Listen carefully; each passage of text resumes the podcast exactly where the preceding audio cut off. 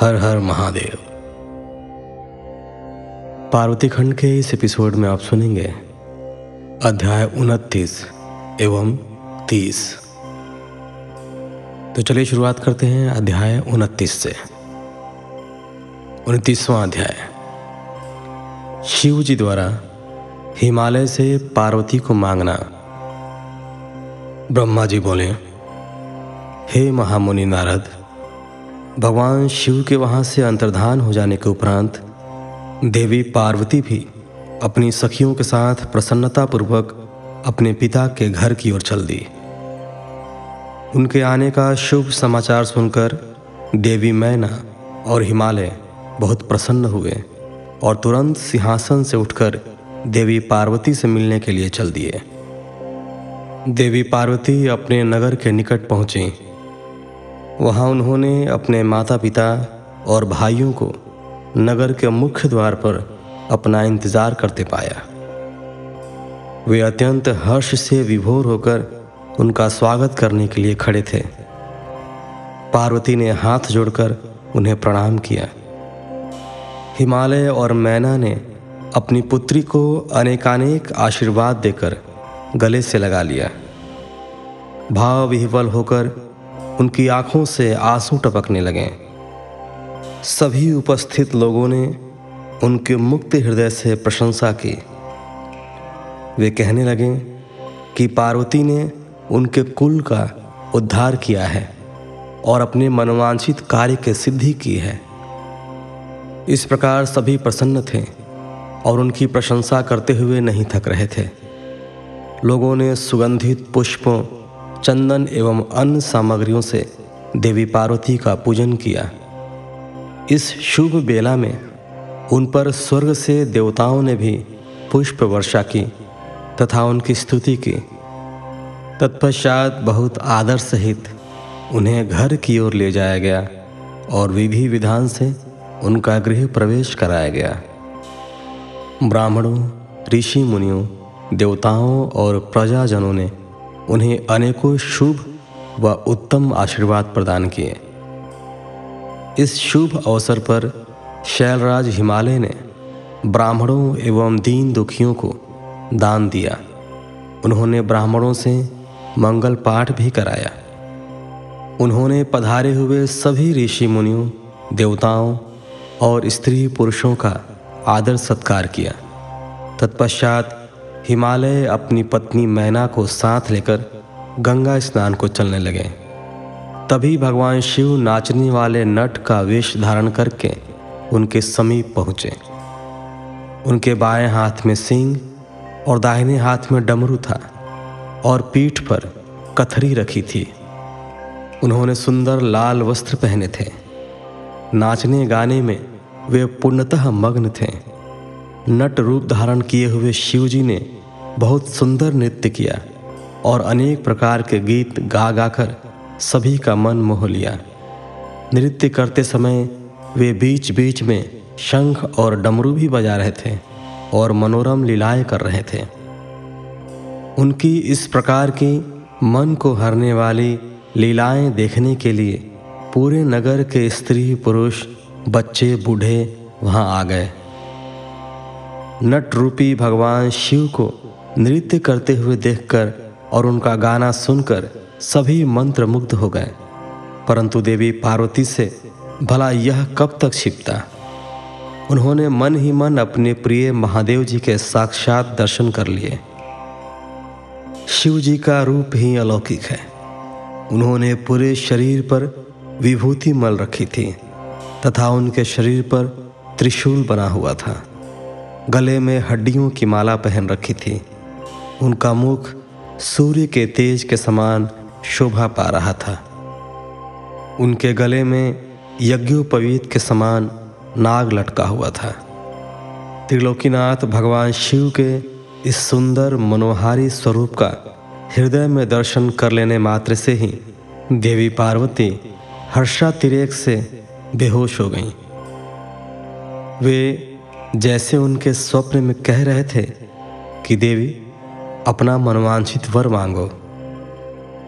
हृदय में विराजमान इस अनोखे स्वरूप को मन ही मन प्रणाम करके पार्वती ने कहा, भगवान, मेरे पति बन जाइए। तब देवेश्वर ने मुस्कुराते हुए तथास्तु कहा और उनके स्वप्न से अंतर्धान हो गए। जब उनकी आँखें खुली तो उन्होंने शिवजी को नट रूप धारण किए, वहाँ नाचते गाते देखा। नट के रूप में स्वयं भक्त वत्सल भगवान शिव के नाच गाने से प्रसन्न होकर पार्वती की माता मैना सोने की थाली में रत्न, माणिक, हीरे और सोना लेकर उन्हें भिक्षा देने के लिए आई। उनका ऐश्वर्य देखकर शिवजी बहुत प्रसन्न हुए। परंतु उन्होंने उन सुंदर रत्नों और आभूषणों को लेने से इनकार कर दिया। वे बोले, देवी, भला मुझे रत्नों और आभूषणों से क्या लेना देना? यदि आप मुझे कुछ देना ही चाहती हैं तो अपनी कन्या का दान दे दीजिए। यह कहकर वे पुनः नृत्य करने लगे। उनकी बातें सुनकर देवी मैना क्रोध से उफन उठी। वे उन्हें उसी समय वहाँ से निकालना चाहती थीं कि तभी गिरिराज हिमालय भी गंगा स्नान करके वापस लौट आए। जब उनकी पत्नी मैना ने उन्हें सभी बातें बताई तो वे भी जल्द से जल्द नट को वहाँ से निकालने को तैयार हो गए। उन्होंने अपने सेवकों को नट को बाहर निकालने की आज्ञा दी। परंतु यह असंभव था। वे साक्षात शिव भले ही नट का रूप धारण किए हुए थे, परंतु उनका शरीर अद्भुत तेज से संपन्न था और वे परम तेजस्वी दिखाई दे रहे थे। उन्हें उठाकर निकाल फेंकना तो दूर की बात थी, उन्हें तो छूना भी कठिन था।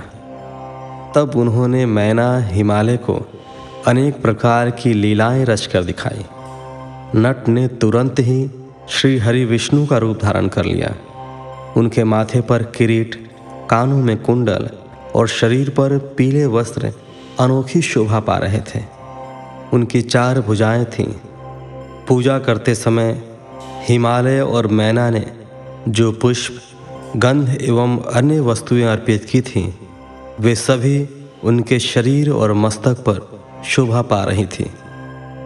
यह देखकर सभी आश्चर्यचकित हो गए। तत्पश्चात नट ने जगत की रचना करने वाले ब्रह्मा जी का चतुर्मुख रूप धारण कर लिया। उनका शरीर लाल रंग का था और वे वैदिक मंत्रों का उच्चारण कर रहे थे। उन सभी ने उस नट भक्तवत्सल भगवान शिव के उत्तम रूप को देखा। उनके साथ देवी पार्वती भी थीं। वे रुद्र रूप में मुस्कुरा रहे थे। उनका वह स्वरूप अत्यंत सुंदर एवं मनोहारी था। उनकी ये सुंदर लीलाएँ देखकर सभी आश्चर्यचकित रह गए थे और परम आनंद का अनुभव कर रहे थे। तत्पश्चात पुनः एक बार नट रूपी शिवजी ने मैना हिमालय से उनकी पुत्री का हाथ मांगा तथा अन्य भिक्षा ग्रहण करने से इनकार कर दिया। परंतु शिव जी की माया से मोहित हुए गिरिराज हिमालय ने उन्हें अपनी पुत्री सौंपने से मना कर दिया। बिना कुछ भी लिए वह नट वहाँ से अंतर्धान हो गया।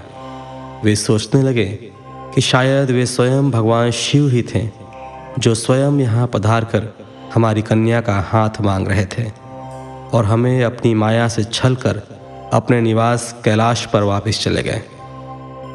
यह सोचकर हिमालय और मैना दोनों ही एक पल को बहुत प्रसन्न हुए। परंतु अगले ही पल यह सोचकर उदास हो गए कि हमने स्वयं साक्षात शिव जी को बिना कुछ दिए और उनका आदर सम्मान किए बिना ही खाली हाथ अपने द्वार से लौटा दिया। वे अत्यंत व्याकुल हो उठे। तीसवां अध्याय। ब्राह्मण वेश में पार्वती के घर जाना। ब्रह्मा जी बोले हे नारद, गिरिराज हिमालय और देवी मैना के मन में भगवान शिव के प्रति भक्ति भाव देखकर सभी देवता आपस में विचार विमर्श करने लगे। तब देवताओं के गुरु बृहस्पति और ब्रह्मा जी से आज्ञा लेकर सभी भगवान शिव के पास कैलाश पर्वत पर गए। वहाँ पहुंचकर उन्होंने हाथ जोड़कर शिव जी को प्रणाम किया और उनकी अनेकानेक बार स्तुति की। तत्पश्चात देवता बोले, हे देवादिदेव, महादेव, भगवान शंकर, हम दोनों हाथ जोड़कर आपके शरण में आए हैं। हम पर प्रसन्न होइए और हम पर अपनी कृपा दृष्टि बनाइए।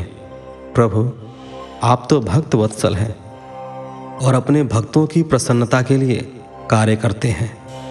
आप दीन दुखियों का उद्धार करते हैं।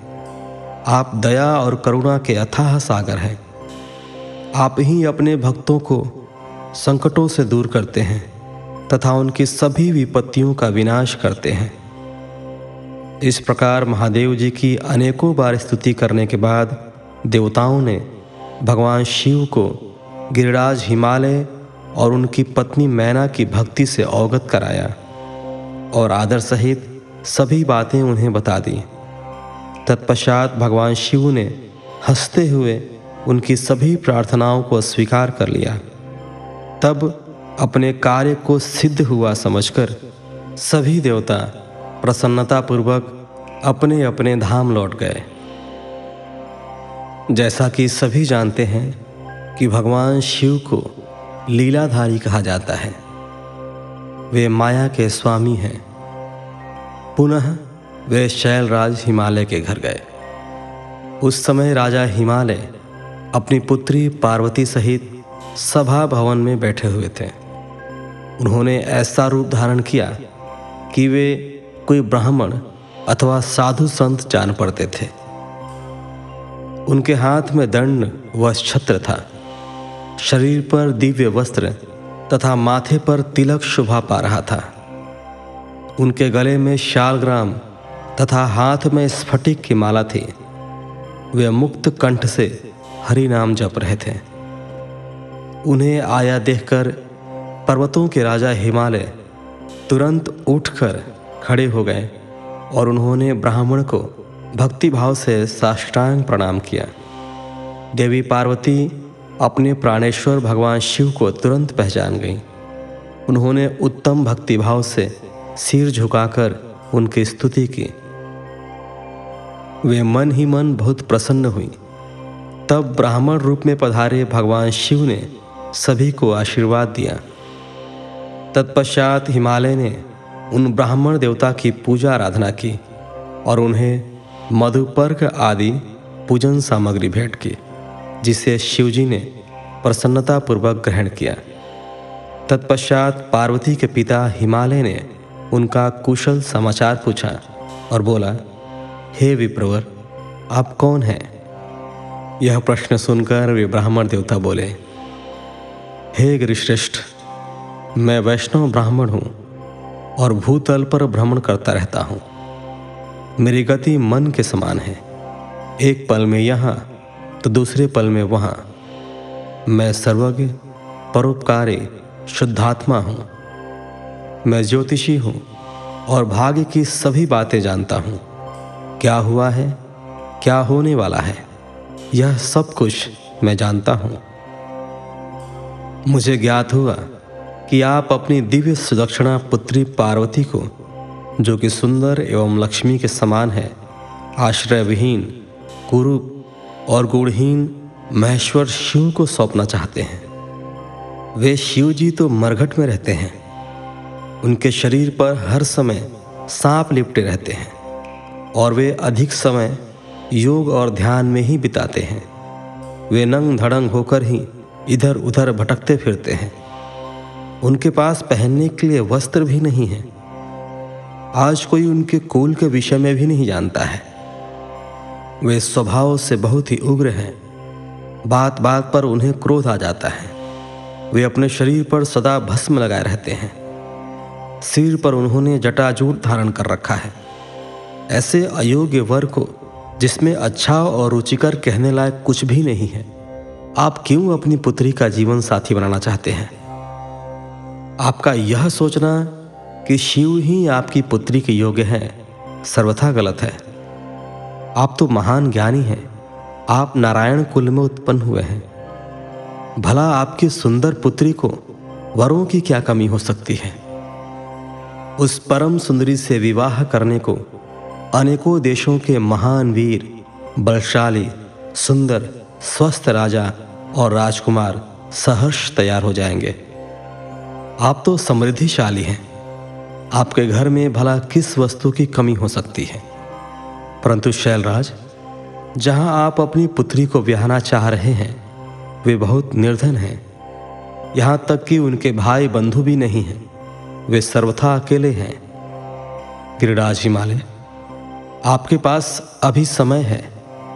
अतः आप अपने भाई बंधुओं पुत्रों व अपनी प्रिय पत्नी, देवी मैना से इस विषय में सलाह कर लें।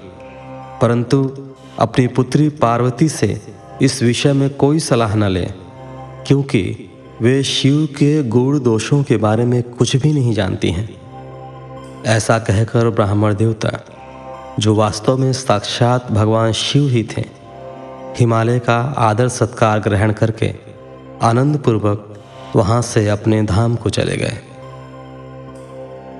इस प्रकार तीसवें अध्याय के साथ इस एपिसोड को यहीं विराम देते हैं। मिलते हैं आपसे अगले एपिसोड में। तब तक के लिए धन्यवाद। हर हर महादेव।